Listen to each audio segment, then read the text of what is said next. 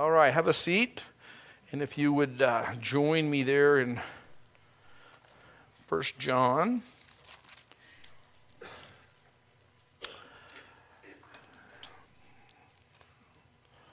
First John is a letter there in the New Testament. It's uh, titled that because God chose to reveal His Word, His truth, through people. He, he did it in such a way that it wasn't to in any way glorify the agent or the instrument, the conduit that his word was carried through. I believe he did it that way for us to basically, in some ways, relate to it more. So, John, we know some details about his life. He follows Jesus Christ. We looked at that on Wednesday night a little bit here just last week. And God, for some reason, just said, Hey, John, I'm going to bring truth through you and preserve it for history. And I believe it helps you and I. That these are not high and lofty truths that we're somehow supposed to reach at and grab and attain, but we can relate to them because they come through a person who is just sharing these truths. So John was used pretty mightily, honestly. Um, God brought what we call one of the good news, the Gospels, through him. We call it the Gospel of John. And as we can tell, even now, this letter that's towards the back of the Bible in the New Testament is given the title of First John, which makes you wonder, well, why, why that? And then you turn a couple pages, and then there's Second John and Third John. Like, oh, he was used by God to bring truth in, in three different letters. And then we know we just recently studied as a congregation the book of Revelation, which he has also used in that point, and we're given details of some things about his life. So I encourage you to, to, to, understand, you know, God, one of the reasons he's brought the word that way is so you and I would relate to it, and, and really, in a lot of very functional reality, be able to receive the eternal truth that's going to, that's going to be brought to us by God. This is a letter of encouragement, a letter of instruction, it's a letter of warning, and it's written to an audience those who have believed the good news of Jesus Christ. See, the Bible teaches that we respond to God's offer of salvation. When we respond, He, he introduces, He brings to us this gift, this, this gift of forgiveness, if you would when we receive that gift, when we believe that Jesus is God, the Bible says that we are born again. We experience something that it's hard to put into terms if you have a religious reference, but the Bible says it's we are regenerated. We, we didn't just clean up our act because we got a little older and realized we needed to do something different. It wasn't a, a discipline and effort on our part exclusively. We responded to what he brought to us and we're born again. And I, the reason I make this an emphasis is because we're going to see that when we're born again, then, then God, at that very moment, he indwells us. It, it's actually what, what, the Bible teaches us it's the person of the Godhead, uh, one God triune or this triunity of God. There, there's three persons the Father, the Son, and the Holy Spirit, one God. When you're born again, when I'm born again, when we receive, when we, you know, it just comes to us, we agree with God, we're born of the Spirit, we're told, born again. At the very moment, God, that person re- dwells or resides within us. This is important to understand as we read and study the Bible because you can't just figure it out. You can't just decide to go to some studies and do some things and be somewhere on Sunday morning and think that you'll grow spiritually. If you're a spiritual infant, which is what someone who's born again is initially, they need spiritual food, nourishment, and instruction. We can agree on that, I'm sure you know, a physical child when they're delivered, when they're born. I guess they're not delivered. The mom is delivered from this. She, she evicts this child that got too big to stay. So when this child is born, you don't go, well, I hope they make it. You know, you physically, you bring them nourishment, you give them care, you give them instruction. And I believe that's why God uses the terminology and conveys to you and I this experience is you can't raise yourself. You can't just figure it out on your own. There's a very important need that you, as a born again person, as a Christian, we need to recognize that God is the one that teaches us. I want to give you some support to that. And it's going to tie together because we're going to be looking in the Gospel of John as we work through the letter from John. And I want to look, if you would, join me in John chapter 14. We're going to toggle back and forth from 1 John over here to the Gospel of John a little bit today. So in verse 25 of John 14, we have an interesting um, conversation. It's actually Jesus bringing to his disciples, his followers, those that had a very unique experience in all of history, really, because of where they were in history. As God, in his perfect foreknowledge and perfect timing, came as a savior to humanity, took on human form, he engaged physically with those around him. We call them the apostles. There were ones who were given a specific uh, calling on life, quite honestly. Their experience is different than yours. They seen Jesus physically manifested in human form. You didn't. They walked with him. They ate lunch with him. They got up when he got up. They, their life was a little different.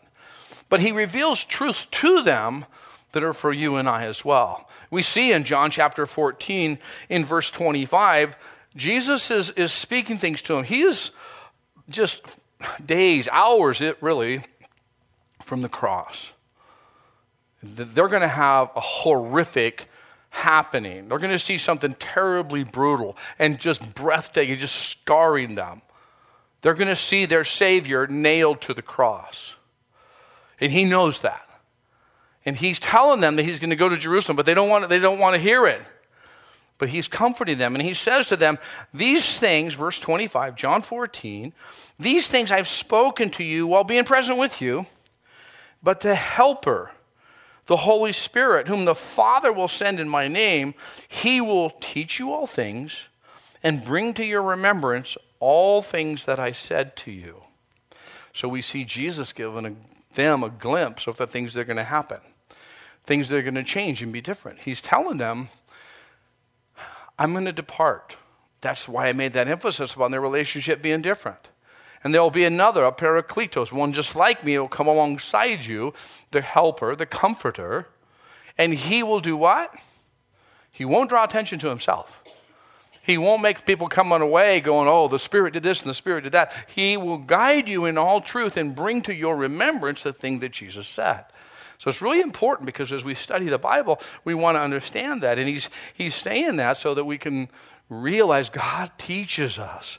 We see, if you glance over just a little bit uh, to John chapter 16, a continuation of this topic as in the same flow in the conversation with his disciples, carried on and brought forth to you and I, in verse 13 of chapter 16 of the Gospel of John.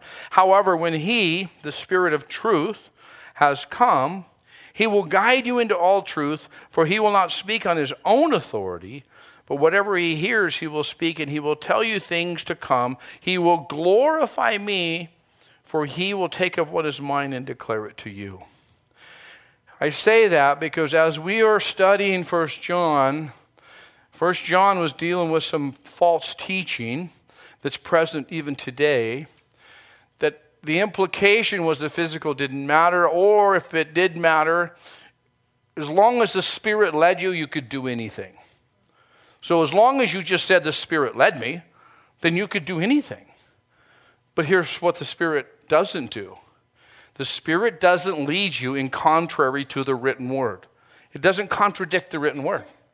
And we see it today in some false teaching. It was very prevalent even in the first century, where people go, Well, the Spirit led me to do this. The Spirit put on my heart to do this. And if it's a violation and contradiction to the written word of God, what spirit led you? You have to ask that, seriously. Because we can talk ourselves into anything. Realize this. I'll say it in, using a pronoun, speaking of myself. You, you just put your name there if you want to. My counsel is the worst counsel when it's the only counsel. In other words, I can talk myself into anything. And it's actually, most of it's brilliant. It's fantastic. until I verbalize it. And something happens when I take it out of my mouth and I share it with someone else, and it ricochets off them and comes back in my ears. And I'm like, sounded kind of dumb, didn't it? I'm like, no, it is dumb. You know what I mean? I mean, see, here's why we want this counsel, we want the, the wisdom and the multitude of counselors. We don't want to say, well, as long as the Spirit's leading. No, the Word of God, which is where we're going to look here, it's, it's reasonable to expect to grow and mature in this life spiritually. You're new, you're born again. It's reasonable, correct? It, it's expected.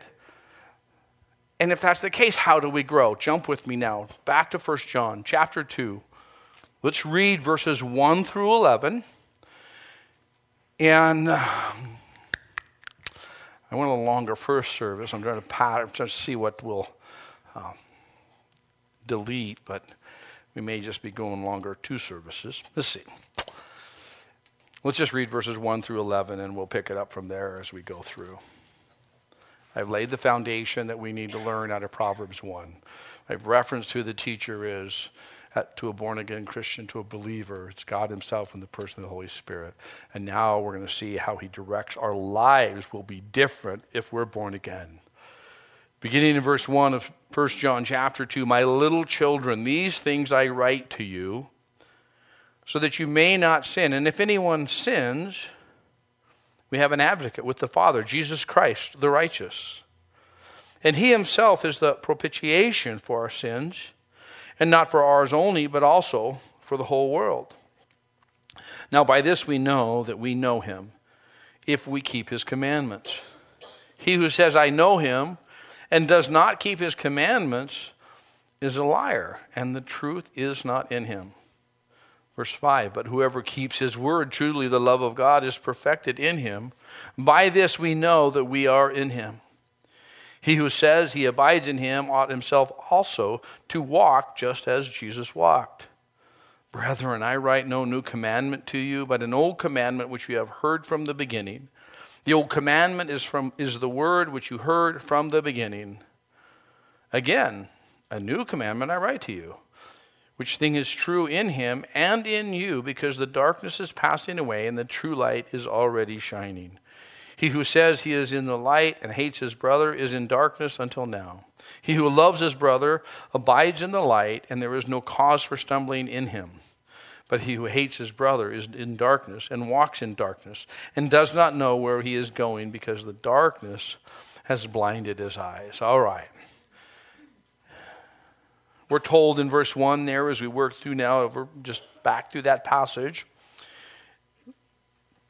these things were written to you and to me that we may not sin. In other words, that as you're born again, sin has a different, um, you have a different awareness about sin, agreed? If, if you could say, oh, yeah, I, I'm born again, it happened in junior high, it happened at this event, it was at this get together, I, I accepted Jesus into my heart, and you're still okay with sin, if, sin means nothing to you, because you know God forgives me, He understands my heart, He knows what I'm going through. If it's okay to just sin, you're not born again. Now, I'm not going to debate with you doctrinally, and I'm not going to get into anything. It's just the fact is, if sin is still okay to you, then the Holy Spirit's not convicting you of sin because He's not residing within you. And that's just really what this text is teaching us. Let's not just say yes because of this event or that practice, you know, two decades ago, two weeks ago, 20 years, whatever. Let's realize this. The Bible says there's a, there's a you know. God's desire is we do not sin, and I want to I want to make sure we stay in the context and flow through this passage, because God's desire is the best for you, and it's important to remember that. He He desires that you and I wouldn't sin. Why? Because sin messes you up. Seriously, Going against God's design for your body, God's design for your life, messes you up. You could take a vehicle and you could drive it to Pine, right? Uh, uh, you got a vehicle, a nice ride, it's comfortable, it's quick, you enjoy it. But then you decide to take that vehicle to Trinity Mountain. And somebody advises you listen, a 2021 Chevy Corvette should not be taken to that particular place. You shouldn't travel that road in that Corvette. It's not a good idea. That vehicle's not designed for that. Like, oh, get out of my life. You're just trying to ruin my day. I want the view. I love the adventure. I can go where I want to go. It got me up to here. It got me to there. It's not, it's fine. Why are you trying to just ruin my day? And they drive it up to Trinity. If you've ever been up there, there's no way to get there without encountering three fourths of the rocks on this planet. There's no way. So you, you just tear the vehicle up. And then you complain to the manufacturer that the vehicle fell apart. I'm a vehicle, you're a vehicle. And when we're not functioning according to God's design and we tear it up, are you going to blame the boss, the maker? You see, God's design is the, He desires the best for you. He desires that you know Him and that you grow in the relationship. We're told in verse 4 of chapter 1 that these things were written that your joy may be full. That's why God gives us instruction, not to rob us or rip us off or keep us unhappy, but rather that we would understand His desire is the best desire for us, the best design for us. So that means you don't, don't ever sin, some would errantly say. No, no. You will sin in this body. You will not attain or arrive or achieve sinless perfection in this frame. It won't happen. I know some teach it, but the Bible doesn't. We're, we're to be perfect, what that word speaks of complete. And you notice if you read the same chapter I'm verse I'm reading, so that you may not sin, and if anyone sins. Well, wait a minute, make up your mind. I'm not supposed to sin or I can sin. No, see, you don't frequent, I don't enjoy sin. But when I stumble, when I fall, when I sin, notice what it says that you, you, we have an advocate with the Father. An advocate. We're not called to continue in sin. We're called to be aware of sin. When you do sin, call it what it is the biggest lie you tell yourself is never spoken publicly. The most damaging lie I will embrace or even con- consider is one that's kept within. When I tell myself it's okay, when I do things a certain way and say it's not really sin. You know, we already covered it. We covered it last week. It's very simple. If we confess our sins, which means we agree with God concerning what it is, we recognize that He's right and we're wrong in regards to this area of our life, we confess our sins. He is faithful and just to forgive us our sins and to cleanse us from all unrighteousness. It's bringing us into an agreement where we understand that He knows what He's doing. God is not mad at you when you sin, He is your advocate. That's a word we're seeing more frequently, I'd say, in the last maybe two decades, at least 10 years, an advocate. Somebody may, went through, may have go through a tough time. Maybe they've got themselves in some civil trouble in the community or maybe even criminal behavior, or they're just kind of, life's kind of messed up. And they, they need an advocacy group. And their advocacy group, group, an advocate that maybe even would go into court or go before an authority or speak on their behalf. An advocate is a defender one who comes to the side of another in a time of need in order to help. Do, you see what we see here? God is your advocate in the person of Jesus Christ. He's not mad at you because you sin.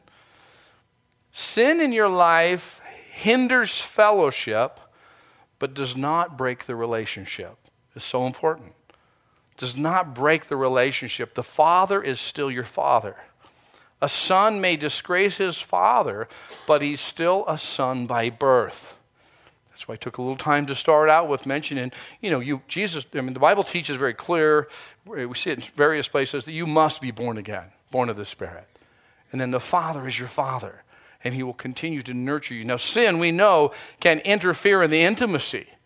It can hinder the relationship. You don't want to go talk to somebody when you've done them wrong. You avoid them. But it doesn't stop you from being, uh, for example, in the father son relationship. So it's really important that we understand that He is our advocate. It says that He is an advocate with the Father. It could have said Jesus is our advocate before God. It's letting you know. Now, those are, these are terms that are relational that Jesus, that God, God chose to convey to you and I so that we would understand. He could have said, He's the Almighty. Would that be true? Absolutely. He could say He's the everlasting God. He could say, they could say he's, the, he's the unlimited creator. But God, in this portion of Scripture, chose to convey to you and me relationally, He's the Father. And Jesus is the advocate. It's kind of like the accuser of the brethren is present. It, it, the Bible tells us that's the devil. He's daily before the throne accusing people. Oh, you know, that Dan, he did this and he did this and he did this. And Jesus says, He did. He did. He's totally guilty. But I paid for that. Put his problems, his name on my list. I've covered the cost. And then their charges are removed and the penalty's fully paid. See, that's where advocate carrying you into the next verse, propitiation. We're told that he himself is the propitiation. Propitiation is a word you don't hear on the street too much. It means make it, makes atonement. He pays the price. Um, if you think of atonement, you can break that word down at one meant. Jesus is the sacrifice that made us at one with God. So he paid fully, completely, the price that was due of a sinner. He paid that debt. So he's not only the one who, in a sense, is, is for us when we're struggling, but he's paid the debt that we could never pay so that we could have a life that we couldn't have had without it the propitiation, not only is he ours, the one who paid our debt, but notice also for the whole world. Some have mistakenly interpreted this to mean that everyone goes to heaven. This is not what this text tells you. It says that this, this propitiation, this advocate, this work of Christ is also for the whole world, meaning whoever shall believe on the Lord Jesus Christ shall be saved meaning it didn't hinder, it didn't restrict, well, I will give the gospel to a guy like Paul because he's going to work for me, he's going to love me, he's going to serve me. So he's a higher level. i will I'll, I'll save those 12 apostles because they were top notch. But someone who continues to sin and someone who makes mistakes, those lower echelon peasants of life, the gospel's not for them. See, this is very important because at that time there was a, a mindset of a spiritual elitism. You know, this Gnosticism, higher knowledge. They believed that they had been enlightened more and they were more deserving of this thing called the gospel of Jesus Christ. It's not just for any one group or category. For anyone on the planet, the whole world, Jesus paid the price. For whosoever will believe in him shall not perish, but have everlasting life. And it's very important because it's, it's whoever receives his invitation receives the gift. If they'll just say, I, I need that. It's a fascinating thing. Moving on to verse 3. Now, this, by this, we know that we know him if we can keep his commandments. Don't be a legalist. Don't be out of context. Let this flow, these 11 verses we're looking at. But understand the simplicity that obeying God is an expression of love. Because as you get to know Him, you learn more about Him, you understand His forgiveness, His patience, His kindness, His mercy, His grace. You long for more of that. You actually long to even be like that. You know He's loving and you know these things, and you will desire to be like Him, Christ like, we could say. Let's toggle once again back to John, specifically chapter 15, verse 9. Jesus' message to his disciples, to you and me. As the Father loved me, I also have loved you. Abide in my love. If you keep my commandments, you will abide in my love, just as I have kept my Father's commandments and abide in his love. See, there's a Christ likeness being referenced here.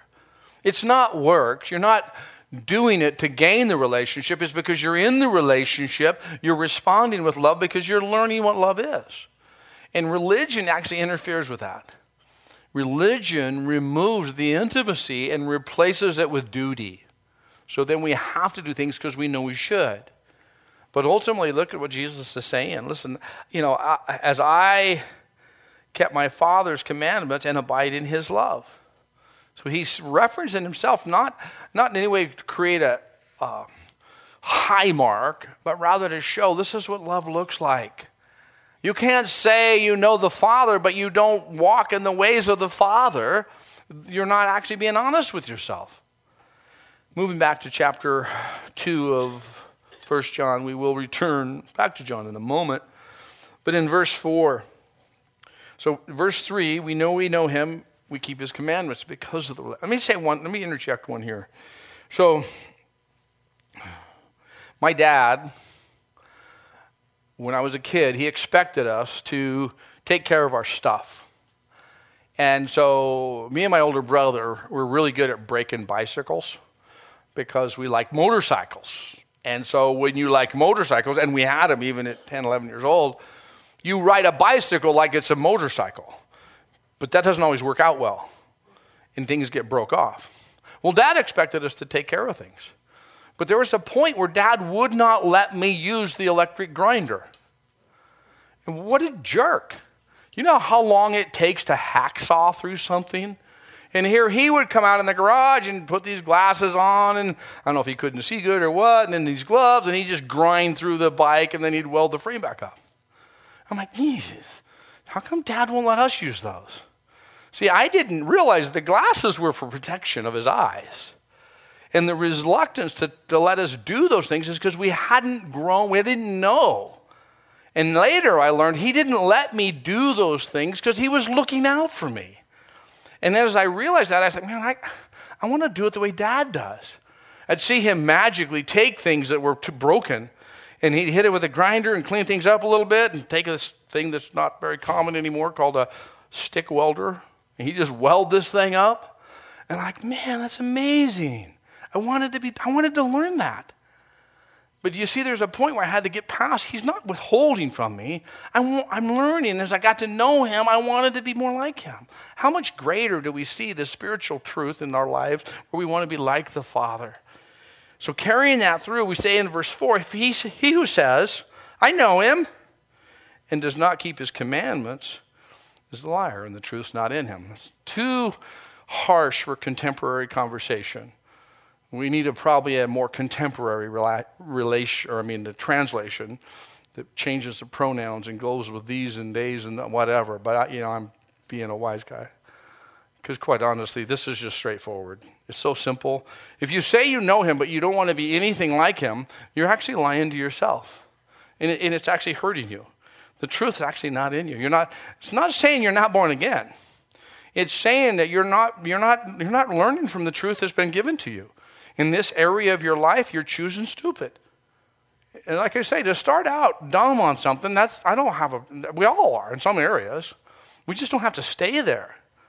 And realize, man, if I'm a really a Christian and I'm walking with him, I don't have to go to church, I don't have to give, I don't have to do these things. I get to be like the Father and follow the example of Jesus. I get to learn these things. Whoever keeps his word, truly the love of God is completed and made manifest in a perfect way, is the way you can see that, in him. By this we know that we are in him. I know as a young Christian, I'm absolutely certain of this, things that I knew about myself that none of you would have known, because my wife didn't even know. But there's little motives and thoughts and these things in my head that have always been there. And yet, as a man in my 20s, those things started being offensive to me. I realized I didn't like that way uh, that I would say something or do something. And others wouldn't call me out on it because maybe they didn't pick up on it. But here's what was happening because I was born again, God's teaching me, really, Dan?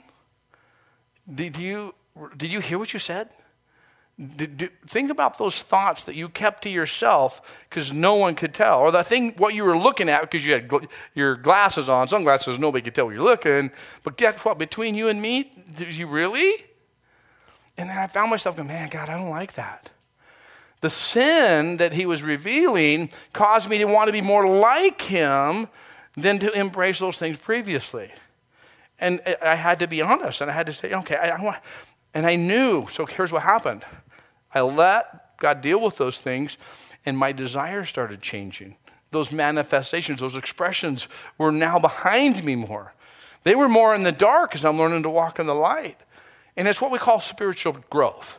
We're maturing, we're growing in our relationship with Him. Now it says there in uh, verse 7 Brethren, I write no new commandment to you. And then in verse 8, again, a new commandment. Well, which is it? You guys read that and go, well, make up your mind. Is it, is it a new one or is it an old one? Well, let, let's realize that when he says, I write no new commandment to you, we can consider initially, you would think logically, of course, who's the original audience? Who's he writing this to? The first century church the first century church, there was, they, he's not breaking out a new thing. They've known this since they heard of the gospel, since they learned of the proof of the resurrection, since they, you know, literally received the good news. It hasn't changed. It's the same thing they've been told. And you could also take it even a little further in that you would realize what is God's command to us? Love the Lord your God with all your heart, with all your mind, with all your soul, with all your strength. This is not new. But yet we're going to see Jesus also does emphasize there is a new way to apply this old rule. Not a rule, this, this reality of, of a life that you were changed by God. Let's go to John chapter 13.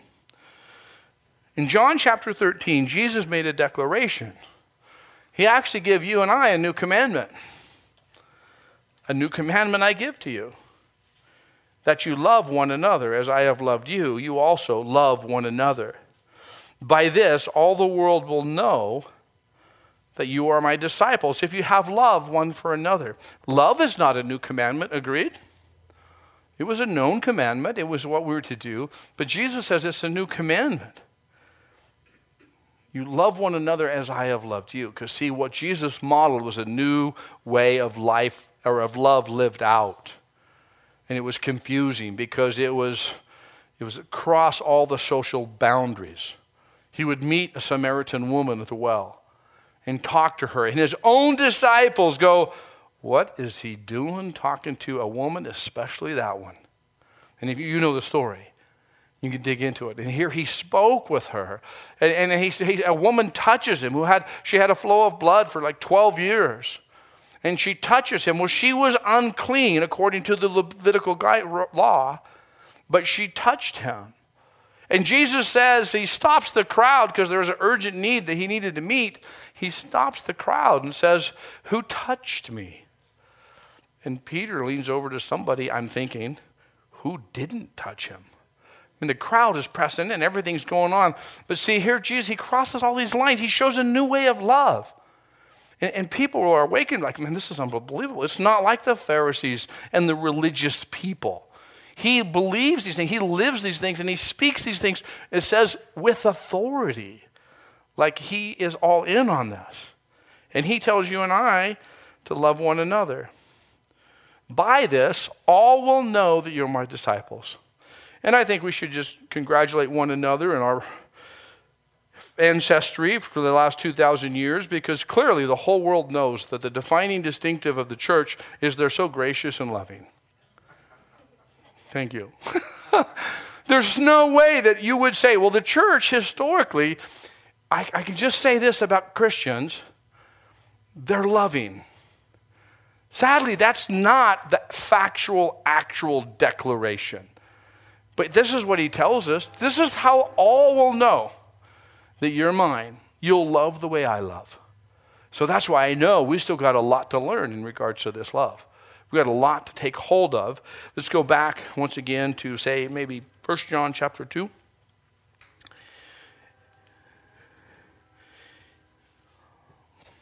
It said in verse 8, we just referenced it, the darkness is passing away and the true light's already shining. You may be thinking, well, I, I hear other teaching, and I, I've heard even from this place, this person, that the world's getting darker. It is.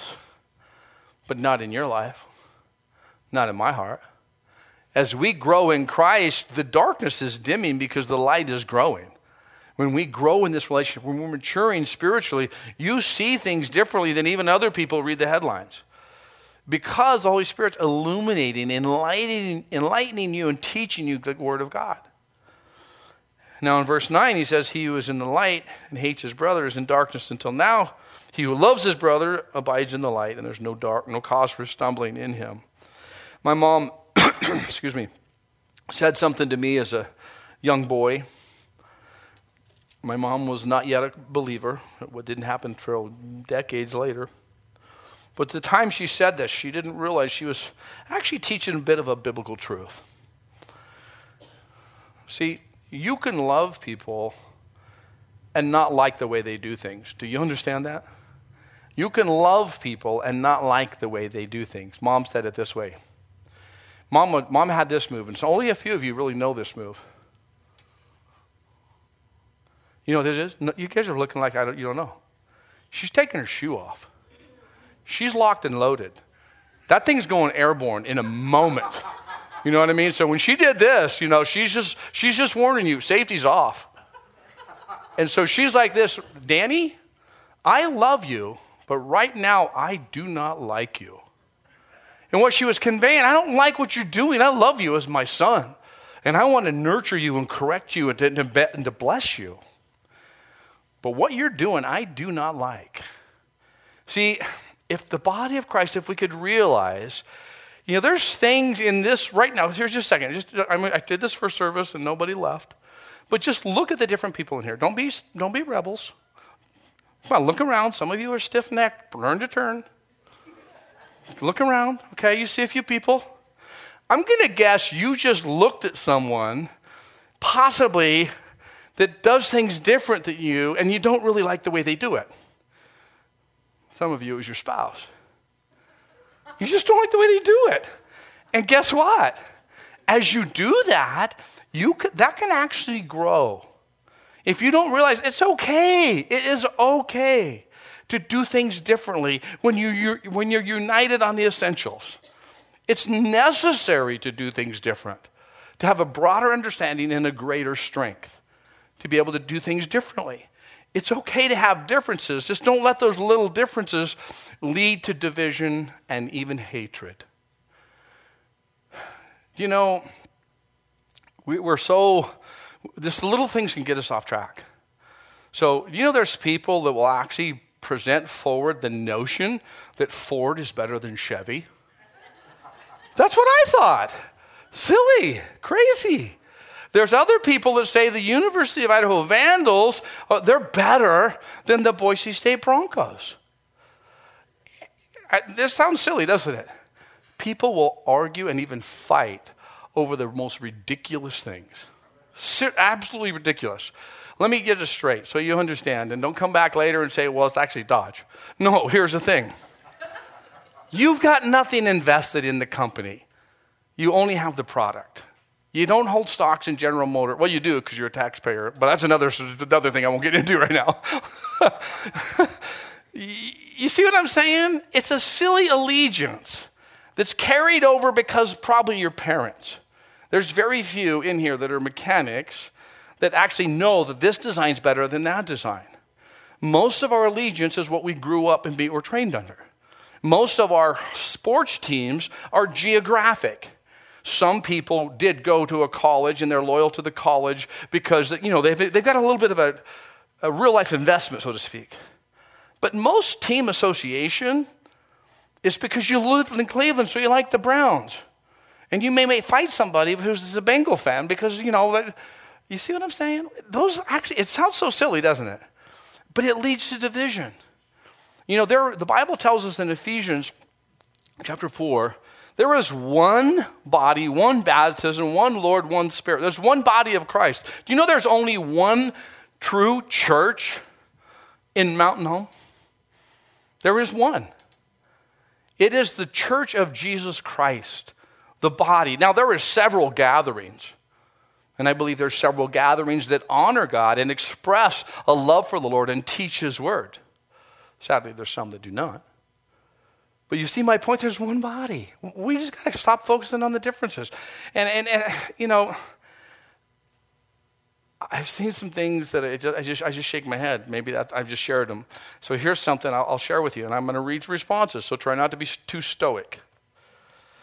It's a lighthearted example, but I believe it's an important example. We have a, th- a holiday coming up, Thanksgiving. Costco sells these amazing pumpkin pies. Agreed? They're amazing. They're big, they're tasty, they're perfect.